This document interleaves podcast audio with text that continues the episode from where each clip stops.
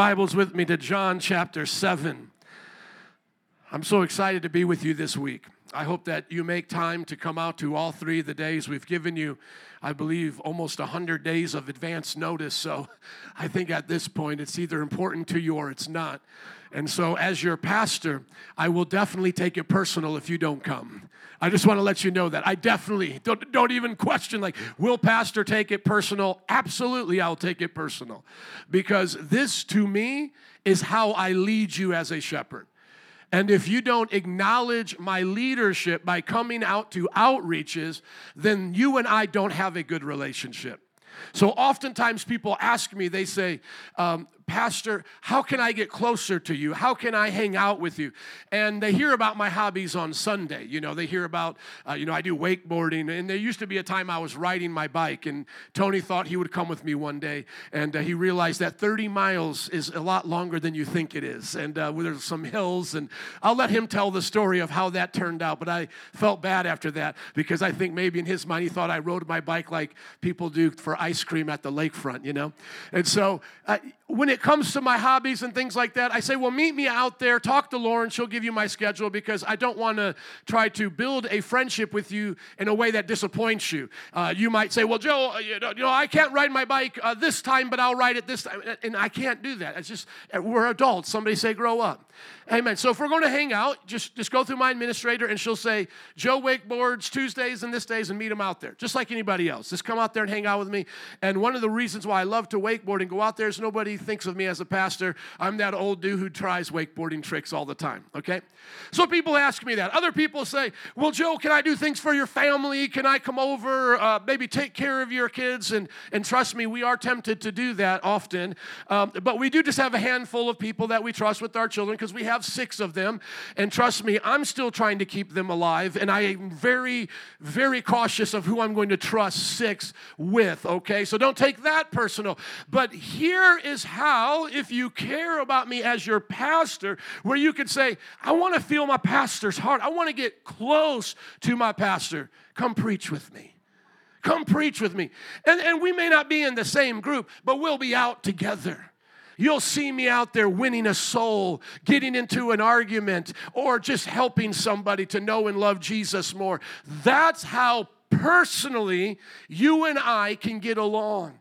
So when when we tell you this as a church and we make this not about me, I was just sharing that about me because sometimes people say, "Well, how can we do things with you?" Here's how you do things with me. But bigger than that, how do you as a church respond to me as your pastor? You do what we do. It's that simple. Now, everybody can't do all that we do. It, it, there's a lot. If you try to go to every life group, you would have to shapeshift, be in two places at the same time, and do something with Star Trek, okay?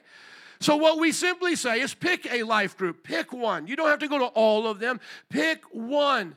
Come to church on Sunday, get discipled, and then do an outreach when you can.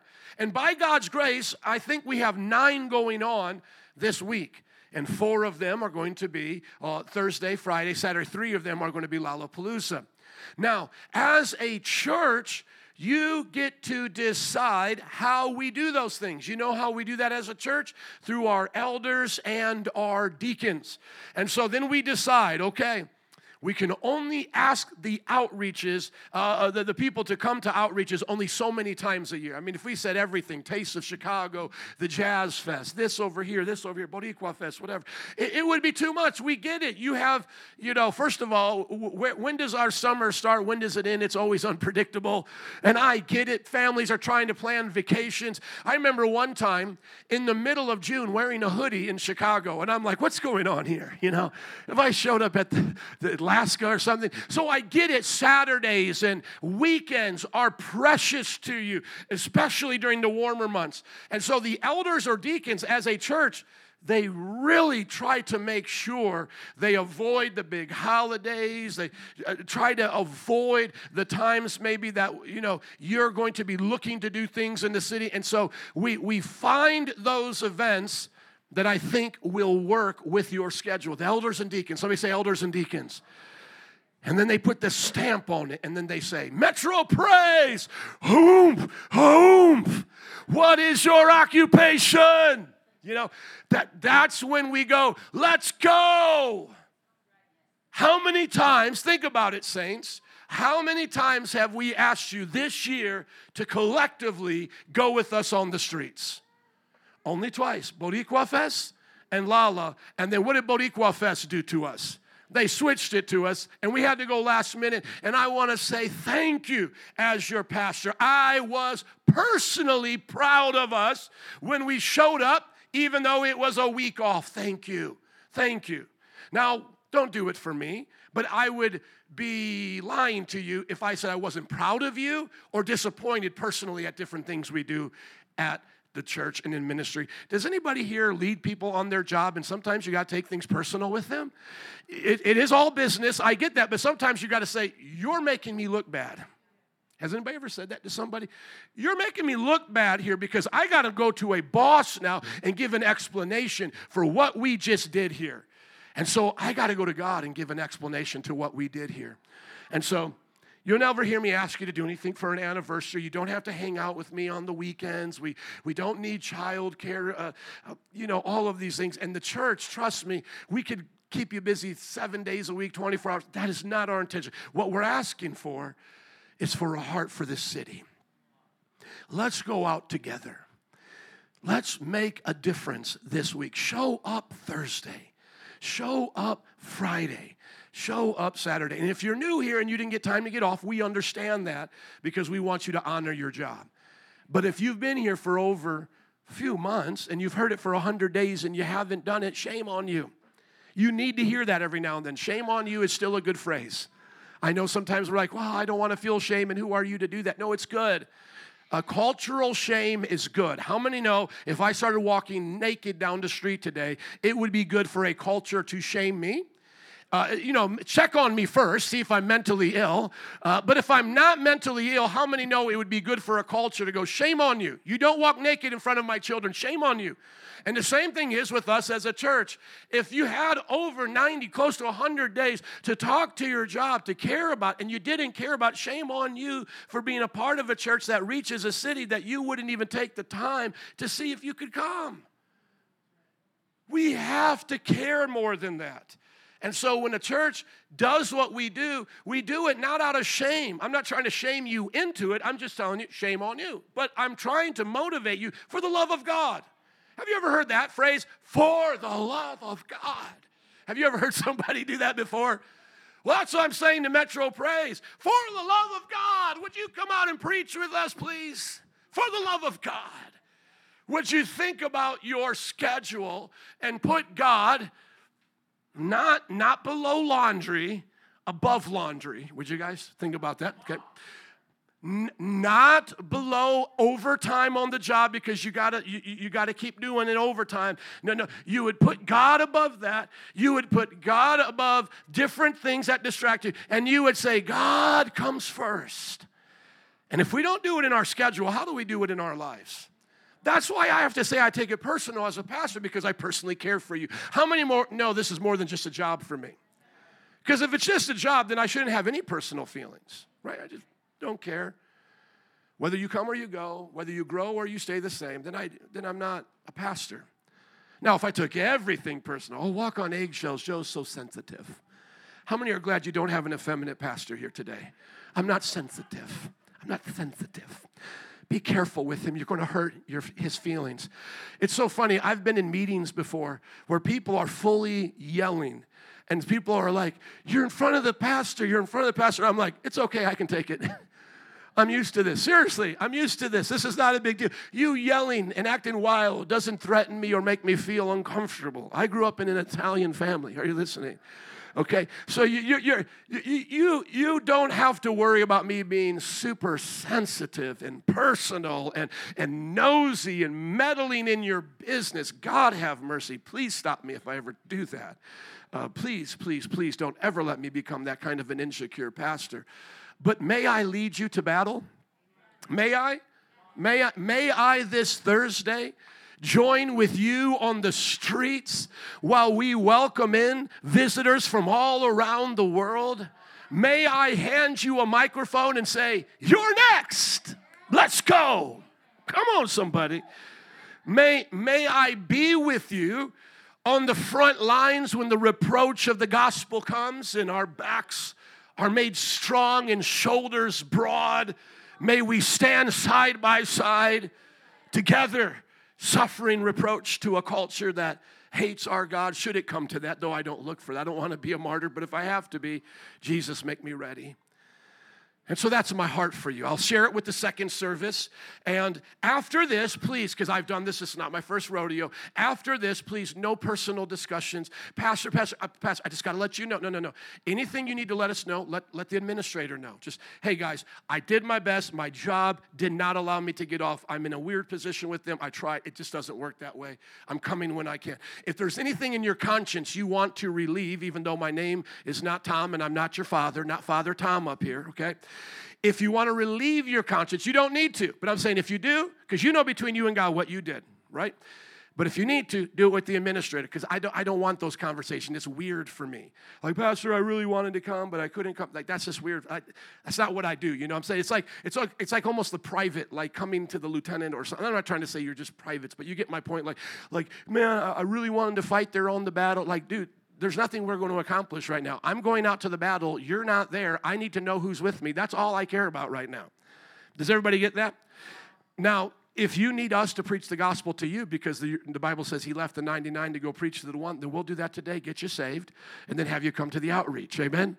It's important to us here. Praise God. Turn with me to John chapter 7. Thank you for hearing my heart. I can only be real with you, I'll never be fake. Are, are, you happy about that at least? Hey, he'll tell us what he thinks. I remember one time uh, someone came to our service and they said, Well, at least I know what he thinks.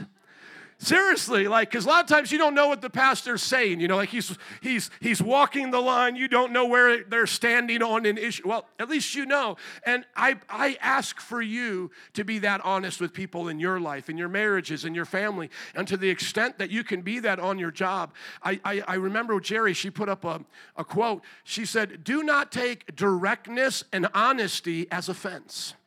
Someone being open and direct with you is not being offensive. Me telling you I take things personal as a pastor is, is not to manipulate you, to say that I, sh- I believe that shame comes to a church or to Christians who do not prioritize outreach, especially if they call this their church. That is not to manipulate you. That's to be honest with you, but how I take it. Like if my, ch- I'm going to preach this again, okay? Polish, this is where, by the way, I'm half Polish, and so I repeat things a lot, okay? This is the Polish side coming out. And I'm Italian, so I do it loudly. My repetitions come loudly, little, little hand gestures too, by the way.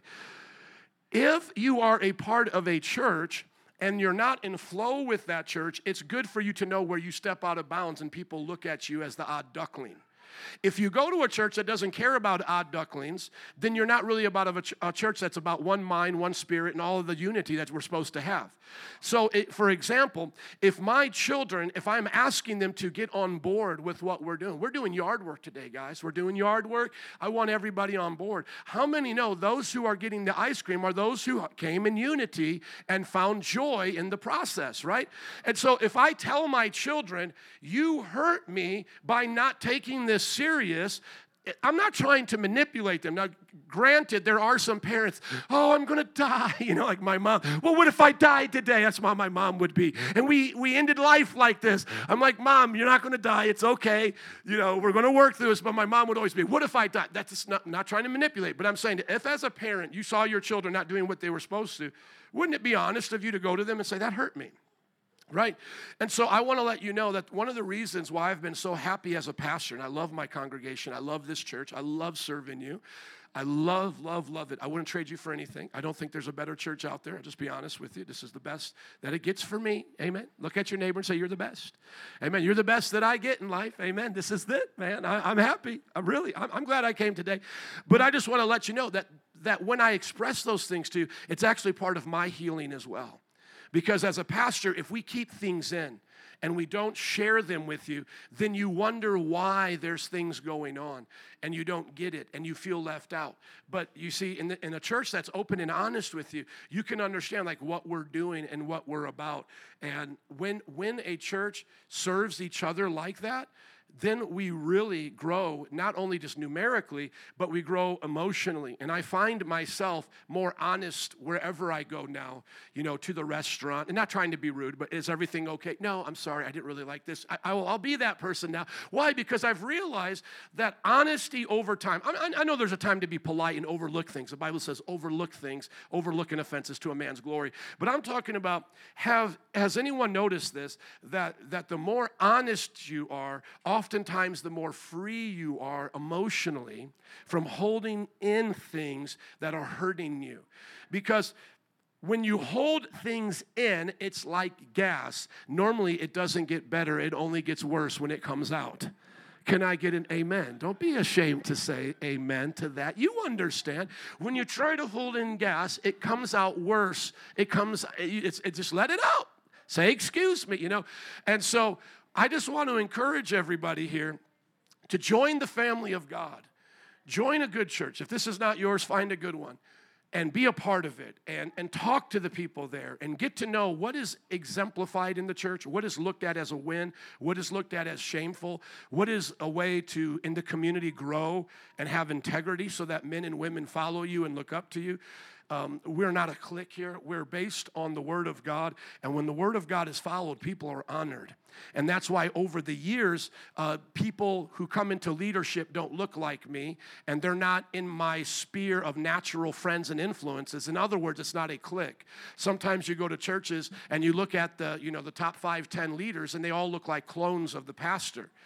You know, like most of us do not share the same hobbies. We don't have the same uh, cultural upbringing. Even within our similar, like Latino or Anglo, like we're just different. You know what I'm saying? Like we just, we probably wouldn't have sat at the same lunch table. Many of us, right? We would have been sitting at different lunch tables. Like, like for example, did anybody here sit at the skateboarder lunch table? Okay, so maybe, yeah, you and I, my Anglo friend right here. But this other Anglo dude, w- were you at the sport table, the nerd table? I'm talking to you, gentlemen, with the beard. What table, if in general, I know it's hard as you know to generalize, but what table would you have been at? The which one? Football, see? And you and I would have been at the skater table. So we're both Anglo, but we're sitting at different tables. And how many know there's a vast difference between football players and skaters most of the time? Right, okay. So, my point is when I'm, as a pastor, making leadership decisions, I'm not looking for the brother who's like me, who's going to have a hobby like me, who's going to have the same interests as me. Here's how you become great at Metro Praise International. And the Bible says we should become leaders. We should desire to, uh, to set our heart on leadership. It's by being faithful to God and faithful to others. And so when that begins to express itself, it begins to look unique to you and to your expression. That's why I love seeing the grandmas that we have here that are in leadership, as well as those who come from different lifestyles. Some here came from gangs, some came from those who were afraid of gangs, okay? Uh, some, came, some came from drugs, some came from those who sold them to drugs, right? Uh, some here never touched drugs. Some, you know, they grew up uh, almost like Amish. They grew their own vegetables, they quilted their own clothes clothes, have kid, okay? They were not, they, there wasn't a TV in the house, okay? And so when we all get together, how is leadership being developed? Leadership is being developed on this. Amen? It's not whether or not you make me look good as we take a picture together so we can post on the website. That, that's, that's a bonus. If we get to have fun and get to do that, that's a bonus. If we get to ha- have similar senses of humor, and that's why I always want to be very sensitive to you as your pastor. If you don't always find me funny, though, I don't tell jokes. I just express myself in ways that I think is funny, right? Like I think I'm funny, but not that funny. Like I don't think I'm funny enough to be a comedian, but I have ways of expressing myself. But if that way to you it's not funny, that's okay. I'm not here to make you laugh. I'm really not. My first and foremost priority is to give you the Word of God. Amen? And and to help you. And and i say this and i know god gives us holy ghost interruptions so i'm, I'm going with this right now. A, a, sister who had been a part of our church for a while she got offended because of discipleship and uh, now she says she's not attending her church since roe v. Wade because they're cowardly not saying anything about it and she saw me out there by god's grace yesterday and she's like i need to come back you know and all of this.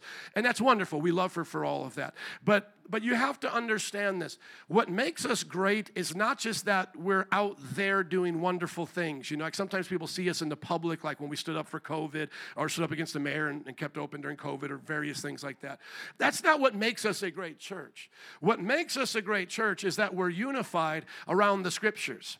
And then as we live it out, because every local church is going to have an expression of how it's lived out, when we unify around that, that's when we become strong.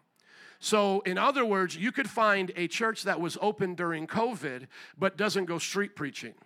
And that was uh, one of the questions, or not questions, but one of the little controversies that we had with Pastor Christian of the Romanian church is that when uh, we were standing together, praise God for the Romanians. My heroes love them. Hands down, one of my favorite churches in the city. And uh, we were spending time together. One of the things he said to us was, Stop preaching in front of your church and waving your flags. You guys look nuts. That's what he said to me. And I'm like, Well, we've already looked nuts doing that. Why not do it now when the cameras are there? Right? Like we've we've always preached in front of our church. How many have seen us preaching in front of the church? How many that's what we do? How many know we wave our flags, we hold up our banners, we do those different things. So now that Channel 6 News is there, we're going to of course we're going to do that. But in his mind, the Romanian Christian culture, as he taught me, and he was very kind about it, he, was just telling me his impression, is he says, it looks like you're fanatics, you know, we wear suits to church, we are very uh, reserved in our expression of our faith. You know, we're very European. In other words, you Americans, you're much more out, out there. And then all of a sudden, what did I see? When those Polish guys screaming at the police officers and all that. So I'm like, it's not all Europeans, right? So, uh, and he got arrested in Canada. So, what I what I've learned and what I've always known is that people are going to have different different ways of expressing themselves. But but now watch, watch this, everybody. If I went to the Romanian church, would I dress casually on Sunday preach in front of their church waving a flag. I wouldn't. Why? Because I would respect them. If that to them would be disrespectful, then why would I want to disrespect them? If God called me to the Romanian church, then and my, and my pastor says dressing up is important, then why wouldn't I dress up? See, that to me now is an issue of the heart. If God called that man to be my pastor, and now I'm supposed to dress up to show I honor him, lest he take it personal like I'm disrespecting him, like he's told me, this is how I present my leaders to church. Why would I want to make him wonder if I'm disrespecting him? Does everybody get that? So I would say, How do we preach? And if he says, Well, we preach like this, and I just saw them the other day, and God bless them because they're very similar to the Baptists. I saw Baptists out in my neighborhood yesterday with a bus, in their skirts, the ladies were out there preparing for the bus route. And by God's grace, I think the Lord let me see this this morning. I saw the bus picking up people. Isn't that amazing? I said, Isn't that amazing? So I think that's wonderful. If I was a part of the Baptist church, all of my children would be wearing skirts. My wife would be wearing. I'm talking about the fundamental Baptist church. I'm not talking about. Uh, I want to be careful here. I'm not the wild and crazy Baptist church where anything goes. And pastor got three girlfriends. Okay, I'm not talking about that. I'm talking about the fundamental kind. I'm talking about King James only. I'm talking about you know get out your bundage because their hair is so long they got them in buns and they shake them out when they get excited. I'm talking about old school church. And you know what? When I saw them, you know what I said to myself? I would be honored to be with them. As a man, because the men wear the ties, do you see them every now and then around here? How many have ever seen the Hammond, Indiana folks? Okay, that's what I'm talking about, but they have one in my community. And I thought to myself, what an honor. I, I wouldn't take it personal if I came to that church. They said, wear the skirts uh, for, for my daughter and my wife and all that. And for me, wear a tie. Because when you when you are called to a place just like your job when you are called to a church you need to get in where you fit in you need to make room for the Holy Spirit to use you there and not cause any confusion. So if I was at that church and, and Pastor Christian said, Man, I don't want you dressing casual when you preach the gospel. I want you out on the streets dressed to impress in a way that people understand we're Christians. We don't dress like the world. And then I don't want you waving flags like you're crazy. I just want you to have the Bible because Jesus didn't have a flag or whatever. You know, whatever his reason for not having a flag is, okay? I would do it because it's not a heaven or hell issue. What it's an issue of is whether or not I believe that man of God is my pastor and if I'm marching into battle with him. Amen? Now, if he comes on over here, don't start no stuff, won't be no stuff, Pastor. Because we don't come in all, everybody wearing skirts and wearing ties and all of that. So, Pastor, if you want to come and you're watching, you want to join us, come as, as you are, we'll come as we are. We can work together. Amen. Amen. John chapter 7. I love this church.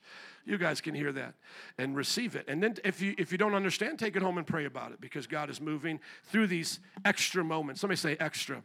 In Lagniappe in Cajun country where I used to live, Lagniappe, something extra. Look at John chapter 7, verse 14. Somebody say, judge correctly. Amen. Going through the Bible verse by verse through the book of John. Now let's read today from John chapter 7, verse 14, all the way to verse 24. Not until halfway through the festival did Jesus go up to the temple courts and begin to teach. The Jews there were amazed and asked, How did this man get such learning without having been taught? This means he had not gone to the rabbinical school, he had not been to their cemeteries, I mean, seminaries. Verse 16, Jesus answered, My teaching is not my own. It comes from the one who sent me. Anyone who chooses to do the will of God will find out whether my teaching comes from God or whether I speak on my own. Whoever speaks on their own does so to gain personal glory. But he who seeks the glory of the one who sent him is a man of truth. There is nothing false about him. Somebody say, nothing false about him. Thank you. Jesus is not a liar. Verse 19 Has not Moses given you the law? Yet not one of you keeps the law. Why are you trying to kill me? Now look at how they respond. They respond, Jesus, we differ with your proposition and we bid to have a disagreement with you honorably. Is that what they say back to Jesus? No. You are demon possessed. The crowd answered, Who is trying to kill you? You are. You keep trying to do it. Why are you lying now that I'm calling you out? I've had people, let me just pause here for a moment, like yesterday, preaching in front of the abortion clinic, dance twist their body while going cuckoo and then pointing to me thinking I'm the crazy one. They're doing that, pointing to me, going, I'm the crazy one. I'm sitting here looking at them like, when does the rational argument come?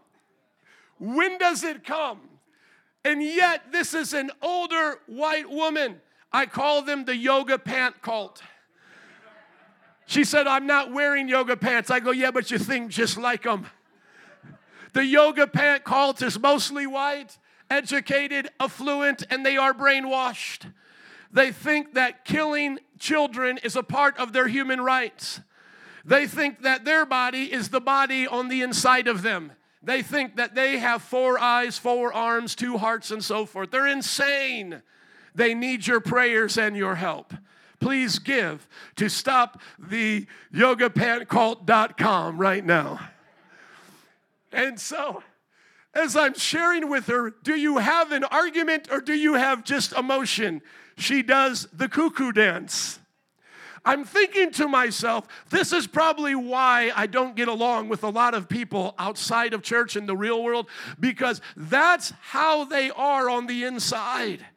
That's probably why, like, sometimes the administrator at the dentist office and I don't get along because maybe she's one step away from bat nut crazy. Are you guys tracking with me? And, and just as, this is maybe why some of you who are in the customer service industry, you have crazy customers. It's because they're one step away from Looney Tunes. Honestly. Because if one, if one trigger can send a grown adult woman to do the cuckoo dance and point at me and think that I am indeed the crazy one. She has left the boat of reality a long time ago. She's somewhere adrift in the ocean, all by herself of insanity. She's left reality. But that's what they'll do out there, isn't it? And Jesus is dealing with the same kind of people. You're not alone. Oftentimes, people will get you to question yourself to whether or not you're doing it the right way. Jesus preaching the gospel the right way led to people saying he was demon possessed. How far from reality do you have to be to see the Son of God in the flesh and call him demonized? Now, if they looked at Jesus and called him demonized, what do you think they're going to do when they look at you with your coffee breath? Come on. Come on with your chapped lips. Forgot to put on chapstick. Come on. What do you think they're going to say about you with taco breath and all that? Smelling like hot Cheetos out there. Man, I'm not even like Jesus in everything, though I try my best. And you called my master, you called him demon possessed? I, I can only imagine what you're going to say to me. So, in that way, I won't take it personal. Why will we not take that personal? Because they don't know us. They don't know anything about us. They didn't know anything about Jesus. And yet, Jesus will take it personal because they should have. But Jesus told us to overlook their offenses because we are not their God and haven't been speaking directly to their heart. But sometimes you'll feel the pain that Jesus feels for them as he takes it personal. Anybody ever heard the term grieving of the Holy Spirit? Do you know that you can make God sad? He's a person, isn't he? And can't persons get sad? He's not just a force like Star Wars, is he? Because you can't make electricity sad. You're not going to make electricity cry today. But Jesus wept at different times, didn't he? He wept for them. He was brokenhearted for them. He felt personally rejected by them. And oftentimes we'll feel that on behalf of Jesus. Paul said it like this I am taking up the sufferings of Christ, even in my life and in my body. And so don't take it personal against you. They don't mean it against you, they mean it against Jesus. And so we ought to then have the same mentality Jesus had to forgive them, to love them, be patient with them, and even rebuke them when we need to to help them see the truth. Look at verse 21. Jesus said to them, I did one miracle and you are all amazed. Yet, because Moses gave you circumcision, though actually did not come from Moses, but from the patriarchs, that's Abraham, Isaac, and Jacob, you circumcise a boy on the Sabbath. Somebody say a Sabbath. A Sabbath is the sixth day of the week, uh, excuse me, the seventh day of the week. And then the first day is Sunday, okay? So the last day of a Jewish week is the Sabbath. Today would be the first day of the week. And the reason why Christians worship on the first day of the week is because this is the day that Jesus rose, on the first day of the week. Now, if a boy can be circumcised on the Sabbath, which was part of their tradition, so that the law of Moses may not be broken, why are you angry with me for healing a man's whole body on the Sabbath? And that goes back to John chapter 5. He healed somebody on the Sabbath and he told him to take up his mat and walk. And the Jews were right to be angry because, according to the law, you could not work on the Sabbath and it was penalized with death. So they were right about that. But where they missed it as we talked about in that sermon, is that God allowed things on the Sabbath for just causes. In other words, if an animal was hurting or locked, uh, uh, uh, fell into a ditch, you could do work to rescue that animal. If a child needed to be circumcised, because it was the eighth day after the birth that they always need to be circumcised, and if it fell on the Sabbath, you could circumcise. And so, what God is saying here is that man wasn't made for these rules. These rules, or the Sabbath, was made for man. Does everybody get it? We talked about that before, and I don't have time to get all the way into the Sabbath discussion, but he's teaching them the important thing of this rule is that you rest and that you honor God. When this rule can be bent is when honoring God requires you not to rest. You have to honor God and rescue that animal. You have to honor God and work and circumcise. That's okay. Now, sometimes people think, well, because the Sabbath could be bent, some of these other rituals could be bent, that that may go against the message I preached last week that the details matter, in which one person, a non Levite, touched the ark and died instantly. His name was Uzzah. Or when in the New Testament, when Ananias and Sapphira lied about their offering, they dropped dead. People sometimes see that as a contradiction. Well, well do the de- details matter or not? The details matter within the details.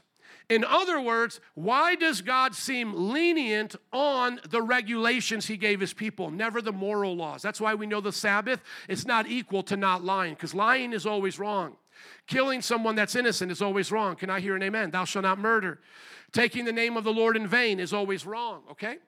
But why were regulations a part of the Jewish law? There's 613 laws, by the way. But why were there regulations like dietary law, dress codes, these kinds of things that people try to pick up and use against us?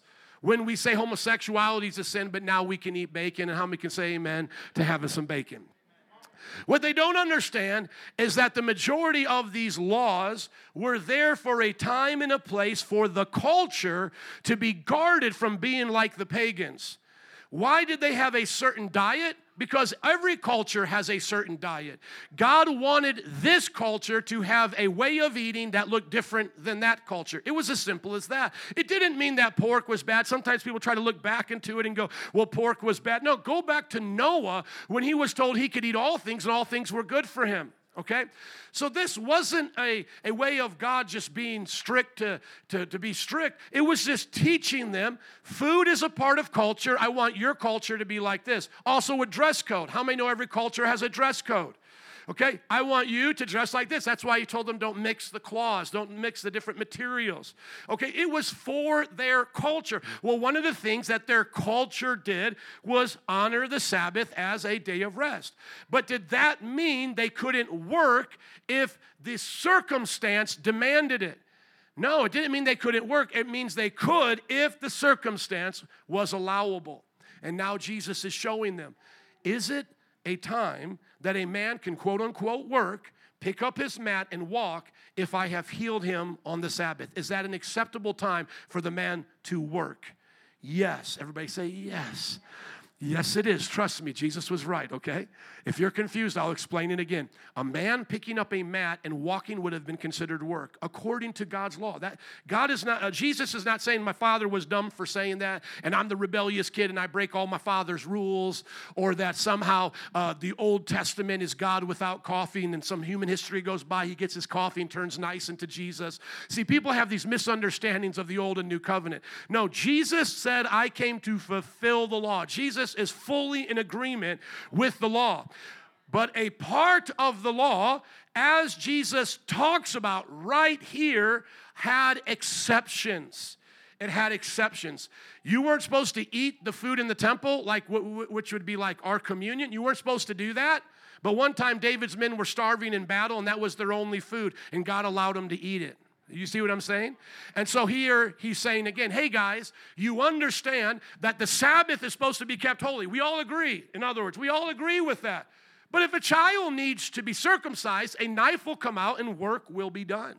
That's considered work. And so they would understand, yeah, you're right, we're allowed to do that. And in other illustrations, he told them, and you're allowed to help an animal. You're allowed to help somebody if they're hurting, etc. And so here he's saying with them, don't you think I should be able to do the same thing for a man that is healed? Don't you think he should be able to take up his mat and walk home and God will be gracious to him because that gray area is not there to hurt the man, but to help the man? Amen? Okay. Now, Let's go to verse 24. My favorite verse in the Bible for today. This is like, you got to have like your all time favorite. Like, what is your lifetime favorite verse? And then there's like the verse that you're going through in the season, like your seasonal verse. How many know what I'm talking about? And then there's kind of like the verse of the month, you know, like this month, because there's, there's months and seasons, right? You all tracking with me here, okay? But then you sometimes you just got a favorite verse that day, you know, like that, that one that God speaks to you, like today, man, this is this is amazing. This is the verse right here. Would you guys read my favorite verse for the day, right here on the count of three? One, two, three. Stop judging by mere appearances, but instead judge correctly. Oh, but Jesus, you said over here, thou shalt not judge. Remember that scripture that everybody reads and then erases everything else after it? You see, Jesus is teaching them how to judge correctly. If you were here last week, Jesus wanted them to hate correctly. Remember, they were hating him and they were the wrong kind of haters. It's not that God's against hate, He's against us hating the wrong things. You should hate that which is evil and love that which is good. You should love heterosexual marriage and hate all kinds of perverted marriage. Those are not marriages, they're mirages. You should love human sexuality between a man and a woman and hate everything else that's perverse. You should love the truth of God and hate everything that's an error. I love Muslims, hate Islam. I love Roman Catholics, hate Roman Catholicism. I love my children, but I hate their attitude. Amen? I love America, but I hate what she's doing right now. May God have mercy on our land. See, these are the ways that we have to read Jesus within context. So let's go there now to Matthew chapter 7, verse 1, and just summarizing this context. Jesus had been with his brothers. They basically to- told him to go to this festival so that he could show himself there. They were tempting him to really kind of, you know, expose himself and be self centered, but Jesus didn't fall for it. He then went secretly to the festival of booths, um, Sukkot as it's named. It's the time where they remembered living in tents in the wilderness. He came there secretly and they still found him, and this debate engages between them. He brings up to them this key understanding that they are wrong in knowing him because they don't know God he said to them like this in verse 18, just before I get into this whoever, uh, or excuse me, in verse 17, anyone who chooses to do the will of God will find out whether my teaching comes from God or I speak on my own. Remember, we talked about in John chapter 6. You can stay there, my brother. Uh, I just want to give this to them real quick. Remember, we learned in John chapter 6 the difference between Calvinism and non Calvinism. And the Calvinist believes that only the ones God draws are able to receive Jesus. But we explained that it's those who the Father has been teaching that those who have been listening freely get drawn. So, in other words, the Father's teaching and, and giving the teaching to everyone, but it's only those who receive the Father's teaching can be brought to Jesus. Everybody remember that? Well, Jesus is saying clearly in verse 17, you guys, if you knew God, you would know me, okay? And so they don't know God, they don't know him. And now he's going to teach them to judge correctly. Look at chapter 7, verse 1 of Matthew. Judge not, or you too will be judged. Close your Bible. That's where the story's over. Everybody, stop judging. no. What does it go on to say? For in the same way you judge others, you will be judged. With the measure you use, it will be measured to you. So it kind of tells me how to judge, not necessarily not to judge. The judging that I'm not doing is a judgment that I don't want against me. So now let's just make this a little bit more clear, and then we'll get into the context and see if what I'm saying is right, because I think Jesus uh, really backs up what, what he means here. Let's say you are an actual judge. How many know we need actual judges in the world? Like Judge Judy, right? Like we need actual judges, okay? We need those in the world. How many know we have a book in the Bible called Judges? Judge not, lest you too be judged. Uh oh, we have a book in the Bible that we got to delete now, guys. Uh, let's go back and delete the book of Judges. We're not supposed to be judging anybody here, and there was a lot of judgment going on. Get rid of Moses and the 70 elders because they were all judges and they were Oompa Loompas, I guess. They didn't know what they were doing. So get rid of their stories. No, uh, what he is saying here is how to judge and how not to judge. The kind of judging we're not going to do is to act like we're Judge Judy when we're not Judge Judy, this, to start with. So if you're not a judge on a case, do you get to, as a judge, just run up over to another judge's case and start making decisions? No. But you're still a judge, but you don't get to judge however you want, right? Let's say you deal with traffic court. You can't run over there to the Johnny Depp, you know, uh, civil court with marriage and divorce and lawsuits. You can't just run over there and say, hey, scoot over. I'm going to sit on the judge seat today. So, number one, even if you were a judge, you would have ways you could judge and ways you couldn't judge. Can I hear an amen? The second thing is, even if you were a literal judge, I just want to make this really plain before we talk about how we are judges and how we're not judges. But I just want us to take this in the natural because obviously God didn't mean we don't have any judges like people called judges on the planet, right? You would have to judge according to the law. Everybody say the law. How many know when a judge gets up there, they just can't make stuff up? And if they do, we need to get them out of there because sometimes they try to do that crazy stuff and we need to expose them, right? But a judge judges according to the what? The law. Everybody say the law. The law. Okay, now, just in what we read there in those two verses, I am going to make the case that we are supposed to be judges, but we're going to be judges over certain things, not over everything. And then, number two, when we are judges, we're not going to judge by our opinions. We're going to judge by the what? The law. Everybody say the law. Okay, now let's just see if I'm interpreting this right because Jesus is quite clear in the context. Or we could have on the other side, you don't ever get to be a judge, you judge no one, everything everybody tells you, you believe all the time. Okay? Including the homeless person that's catching a train to Kentucky to be with their long lost family. You have to give them your money now. Okay. Has anybody ever heard the sad stories of those collecting money by the bridges and all of that? I mean it. I'm, I'm going to Kentucky to be with my friends and family here. But you have you have drugs written all over you. I want to see you get free from these. Oh, I don't do drugs. You look like you do then. What's the problem, right? But don't you judge me, right? Isn't that what they're going to say?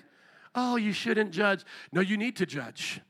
You need to make decisions based on your judgments. How many know you babies, uh, if you're going to have a babysitter, you make judgments?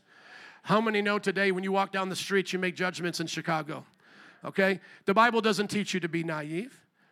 The Bible doesn't teach you to believe everything that somebody says to you. And the Bible says that's even love. Jesus loves you, but he knows who you are, so don't pretend with him either. Amen? Okay, but I'm going to show you. Uh, let's give this the opportunity now. On one side, just don't ever make a judgment. Believe everybody. They're not on drugs. They're just shaking a lot because they're cold and it's 90 degrees outside. Okay? Okay, this, so you, are just going to be the most gullible person that ever walked the planet, or you're going to realize you're a judge in some sense, but you're not a judge in another sense. And the way that you'll make judgments is not by your opinion, but by the law of God. Let's see which one works out here. You all ready for verse 3? Let's go. Why do you look at the speck of sawdust in your brother's eye and pay no attention to the plank in your own eye? How can you say to your brother, Let me take the speck out of your eye, while when all the time there is a plank in your own eye? You hypocrite. Stop trying to take planks out of people's eyes. Sit down and just believe everything and just say you're not perfect. Is that what it says? It says, You hypocrite, first take the plank out of your own eye, then you will see clearly to remove the speck from your brother's eye. Wow. So you mean doctors are judges in some sense? Oh, yeah, doctors make judgments all the time. How many are glad doctors are making judgments? What needs to be cut out? What needs to stay? How many know you're saying to them, I want it all to stay? But then they show you on an x ray and they go, No, it all can't stay in there. This is not good for you. Cancer's got to come out, tumors got to come out, ruptured things got to get out. But I went to the doctor and wanted to hear good news. I wanted the lollipop. Sorry, Dr. Truth's in town. Now, Dr. Truth doesn't have to be Dr. Angry and go, You got cancer and you're going to die and I can't wait to be at your funeral. No, but you don't want you don't want Dr. Sugar either. Just everything's so sweet. Everything's okay. You don't have cancer. You just have a tummy ache have some ice cream, go out to Six Flags, enjoy the day. No, you want Dr. Truth. You want Dr. Truth to make a judgment based on the x rays, the MRI, whatever is really happening on the inside of you to make a judgment call. I'm making a judgment. I'll review it by others, but I'm going to make a judgment. And how many are glad when the doctor's making a judgment, he doesn't go to the traffic judge to ask him, him, ask him or her what they think? Because they're a judge in this way, but they're not a judge in that way. And the same thing, you don't get the doctor over there to make the traffic call. How many traffic laws does the doctor know to make judgments on? What are we supposed to be making judgments on? What are planks and what are specks? Sin. You're supposed to be making judgments on sin. And what kind of judge are you supposed to be? A non hypocritical judge, a righteous judge. That's the kind of judge you are. Now, are you the final judge that sends people to heaven or hell? No, that's not your jurisdiction. But you are your brother's keeper. You are there to make judgments on what's in your life and what's in their life. Just don't do it hypocritically. Read it again. Take the plank out of your eye. So make judgments about yourself. Look at your spiritual walk with God. Is there sin that you're compromising on? Are there things that you're letting slide in your life and then you're getting all upset with others? For example, when we were drawing all the conservative crowd here because we were standing up with COVID, you know, are you the one pointing out all of the fascists out there, but you got a plank of pornography in your eye? So you're saying to all the liberals that they're wrong about their this thing, but you're wrong about this spiritual thing. And let me tell you, there's no conservative hell or a liberal hell. It's the same hell for sinners. Amen? So it doesn't mean, well, you just leave everybody alone. No, no, no. He doesn't say, well, you're all sinners, so no one can help anybody. It's exactly the opposite. He doesn't say, well, just because you got a plank in your eye, just leave it there because that's just your problem. Those are your demons you're wrestling. And so don't try to help anybody else. No, he says, if you got a plank in your eye, get that out. Get that out. Now that your plank is out, now that pornography is out of your life, you can help your brother to get pornography out of his life. Now that you have cursing and vulgarity out of your life, now you can look for the speck of that in your brother's life. You're not supposed to leave the speck in your brother's eye and you keep the plank in your eye and then just say, well, nobody's supposed to make any judgments. I haven't even tapped on John yet, but I'm explaining to you Matthew 7. Those of you who know John, it fits in perfectly, but we'll get there in just a moment. Let's keep reading to see who is right in the context. Verse 6 Do not give dogs what is sacred. Uh oh. so much for this side about believing everything and not saying anything that could be taken the wrong way. Jesus says you need to know what a dog is. Woo! Snoop Doggy Dogg. That was an old song back in my day. Well, he's a dog. I shouldn't give him what is sacred. Do you act like a dog? I shouldn't give you what is sacred. Sounds like I got to make judgments today. Who's a dog? That's my dog. Be careful who you calling a dog. You listening? Because the Bible says, in this sense, dogs are not good. Dogs are those that don't have self discipline. Dogs will get into, you know, all kinds of wicked, perverted things because they don't know any better. I figured that out the first I didn't grow up really around dogs. I had a few, and sadly, both of them got hit by cars and died. Oh, I know, sad story. I'll tell that to you another day, make you cry a little tear.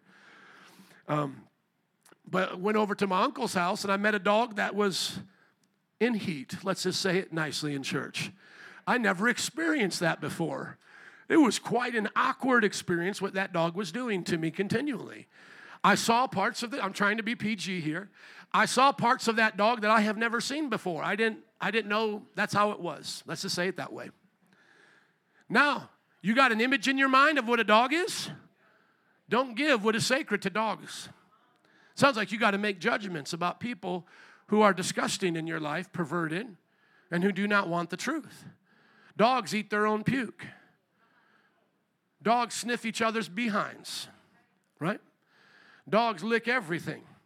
You need to be a judge to know when you're in a conversation with somebody that just wants to get busy on your leg and sniff your behind and eat their puke, and you need to know when it's time to move on.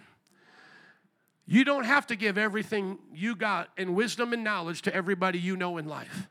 The Bible's very clear that you have to decide when is it time to bring out that which is sacred.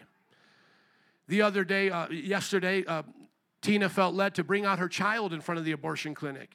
And a man, if, if I can just do this, a man got within this close to her, screaming, and flicked her off with the baby in, it, in her arms.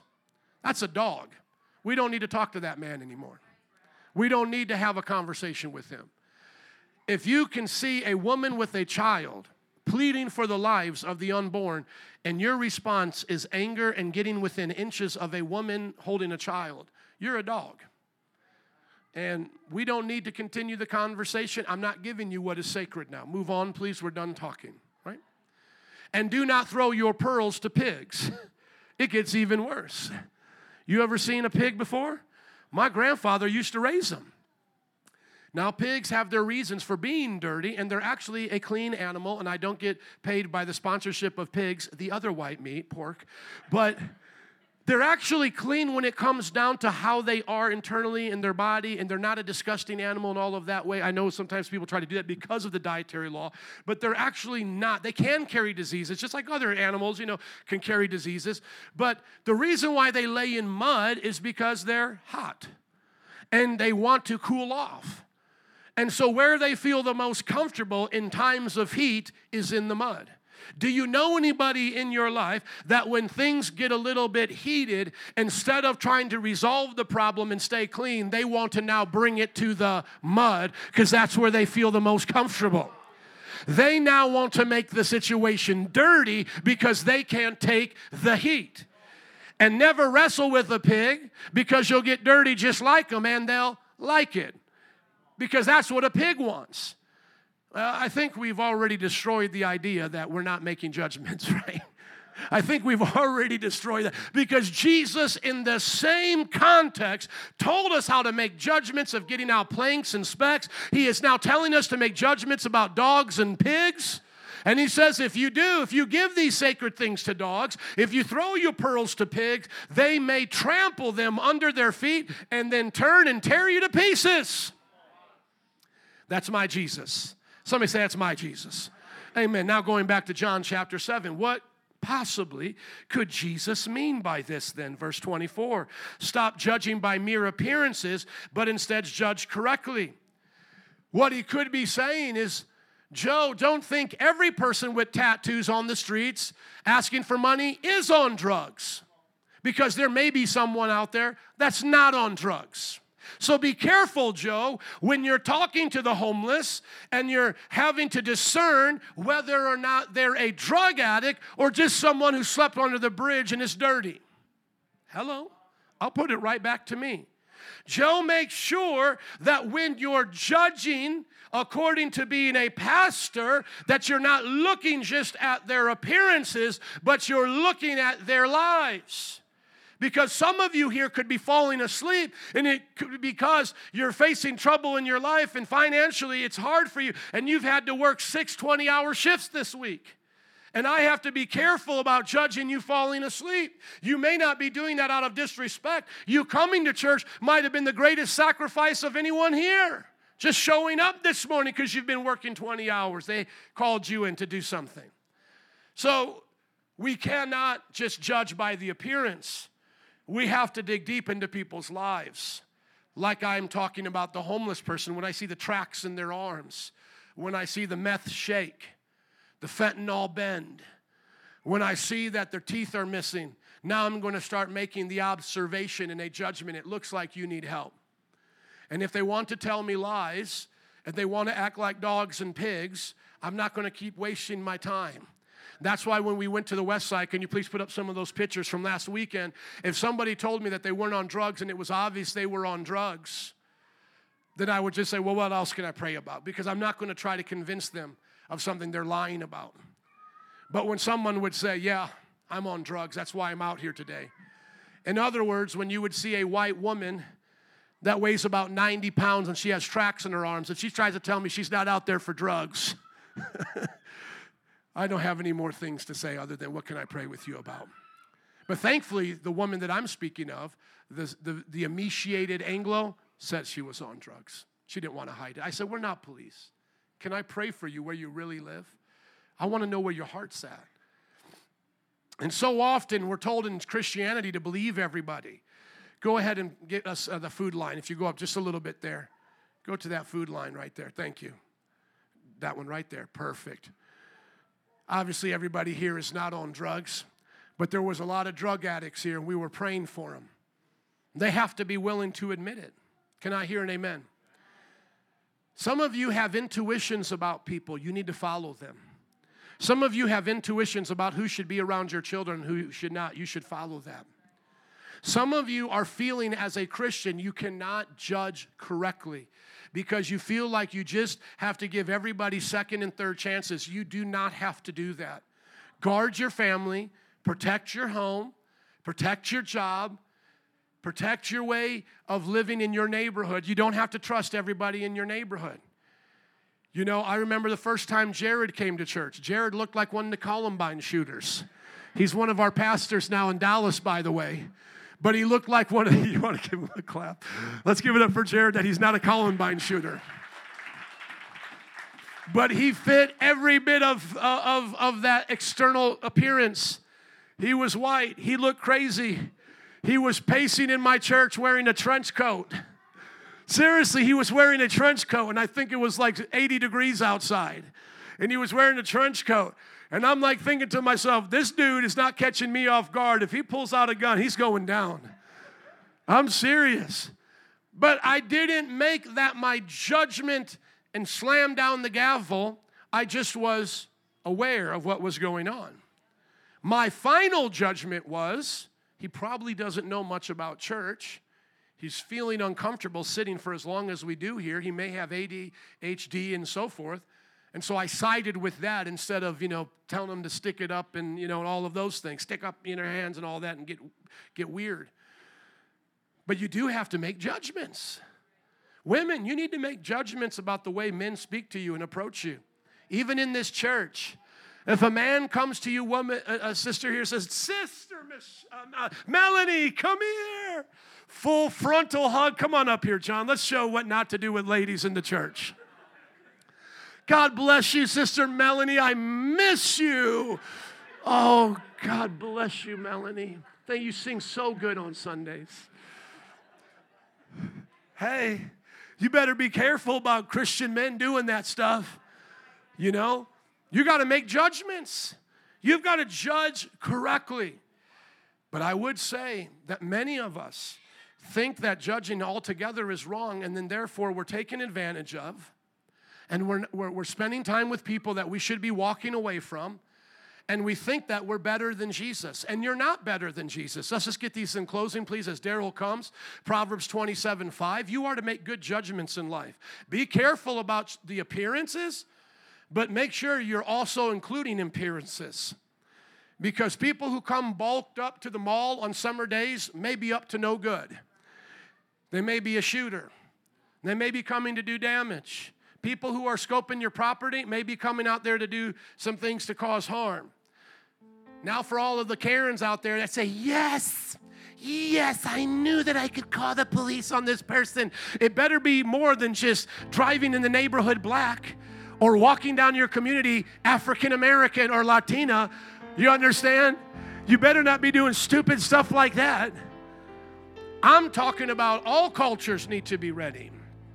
I'm not talking, man, I, man, when, when I, let me just say this.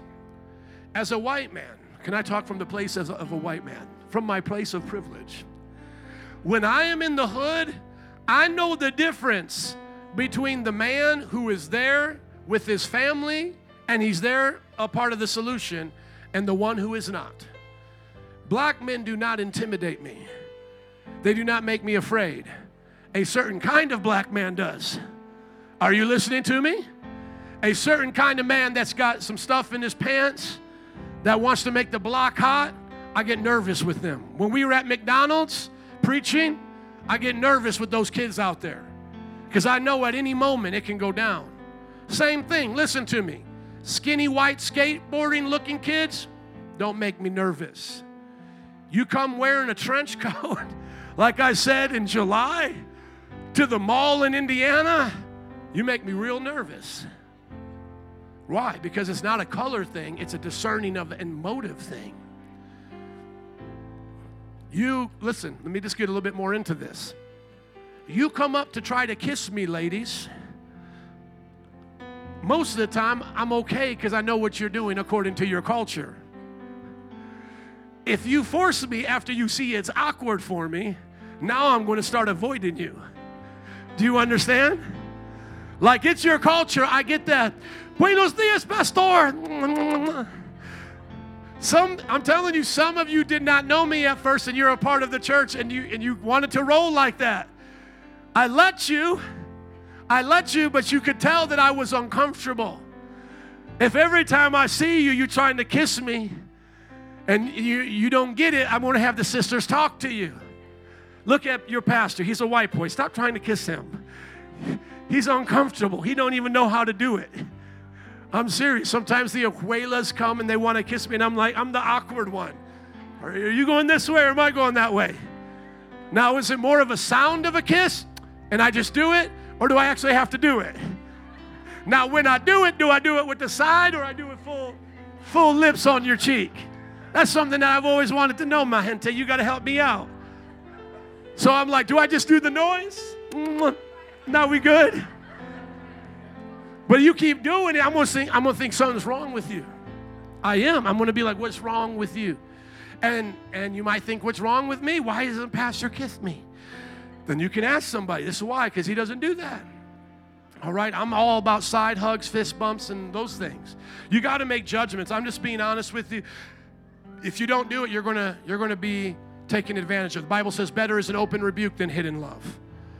I would rather sometimes people take us the wrong way than for us to just be taken advantage of all the time.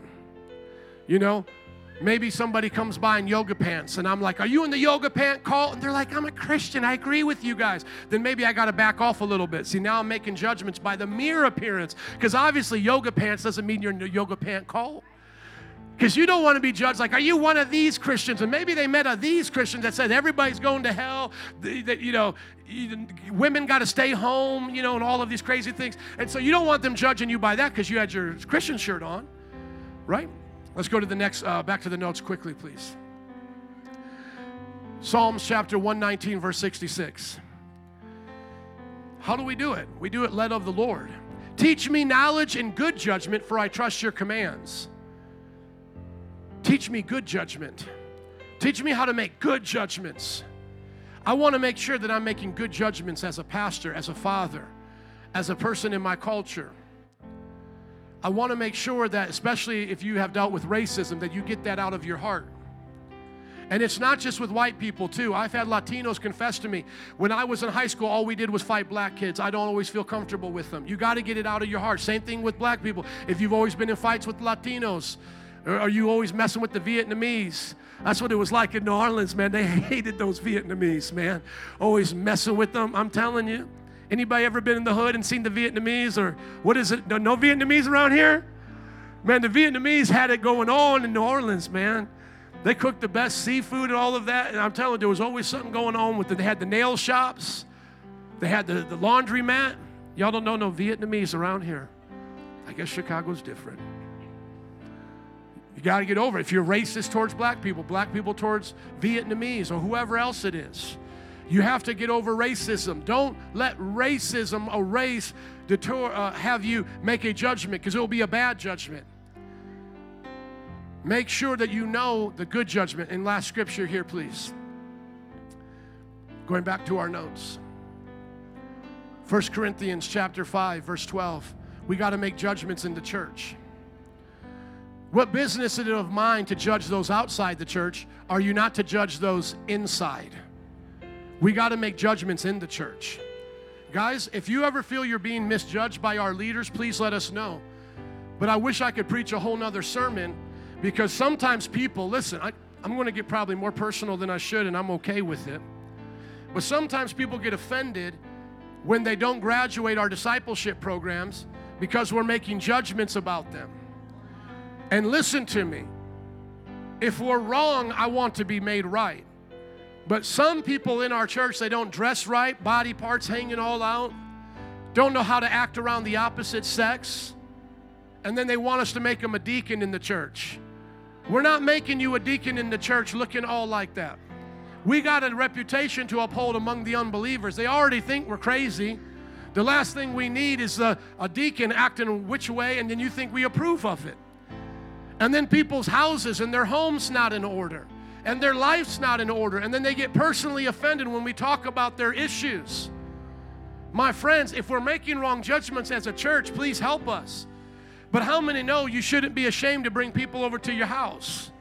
If you're a leader in this church, you should bring people over to your house and have no problem with it.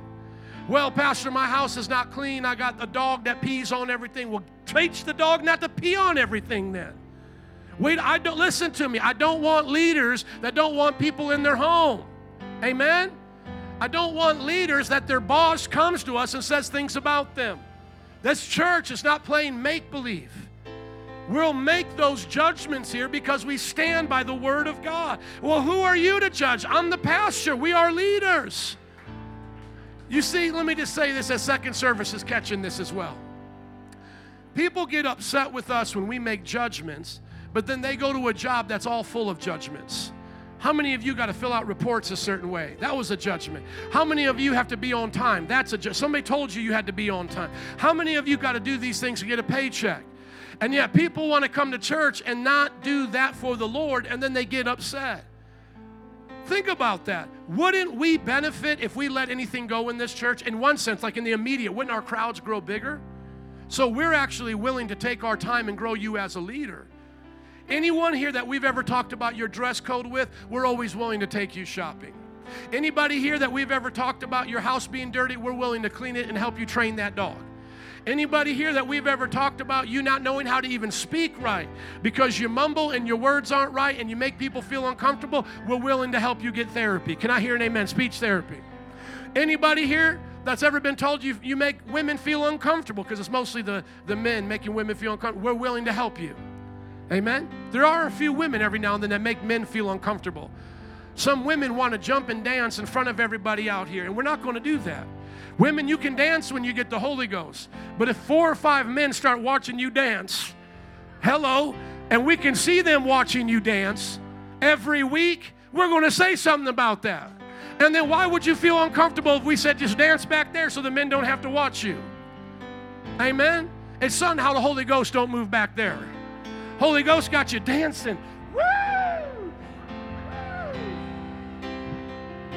Got a woman dancing like this. But the Holy Ghost can't do that back there. Why not? Why, do, why does the Holy Ghost dancing like this? Am I emphasizing it enough? Everybody get my point? And then they call us legalistic. No, we, we're not legalistic. We're a church that's in order. Men sitting in church, their belly hanging out. Why don't you make me a deacon? You don't know how to put on your shirt. You make people feel uncomfortable. Amen? I mean, it's okay. We already told you you could wear a t shirt, but put it over your belly. This church is about the real deal.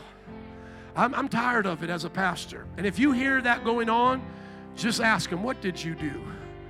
Because I bet you they judged you correctly. Well, I, and they're going to always make themselves look so much better. Well, I just wanted to be free in the spirit. Ask them to dance that freedom in the spirit in front of you. Well, show me now how free you wanted to be. Amen. Can you all stand up, give it up for Jesus? I'm going to make some right judgments in here.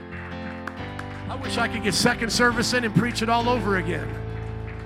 Get free up here. Second service, thank you for your patience. Altar workers and band, would you come, please? We're going to make right judgments. Amen. I thank God that I got brothers around me making right judgments. Man, if you ever see anything in me, brother, please come to me. Make a right judgment. I trust you. I trust these men in my life. I trust you. I want you to find people in this church you trust. Have them take a look at you. Have them take a look at your life. Get people around you that you can grow with. Amen. Get sisters around you you can grow with. Let's make godly judgments. We're going to close in prayer and welcome in our second service, but don't be in a hurry, okay? Feel as free to stay as long as you like. Father, we thank you for this service. We pray if anyone here does not know you, they will repent of their sins and be born again.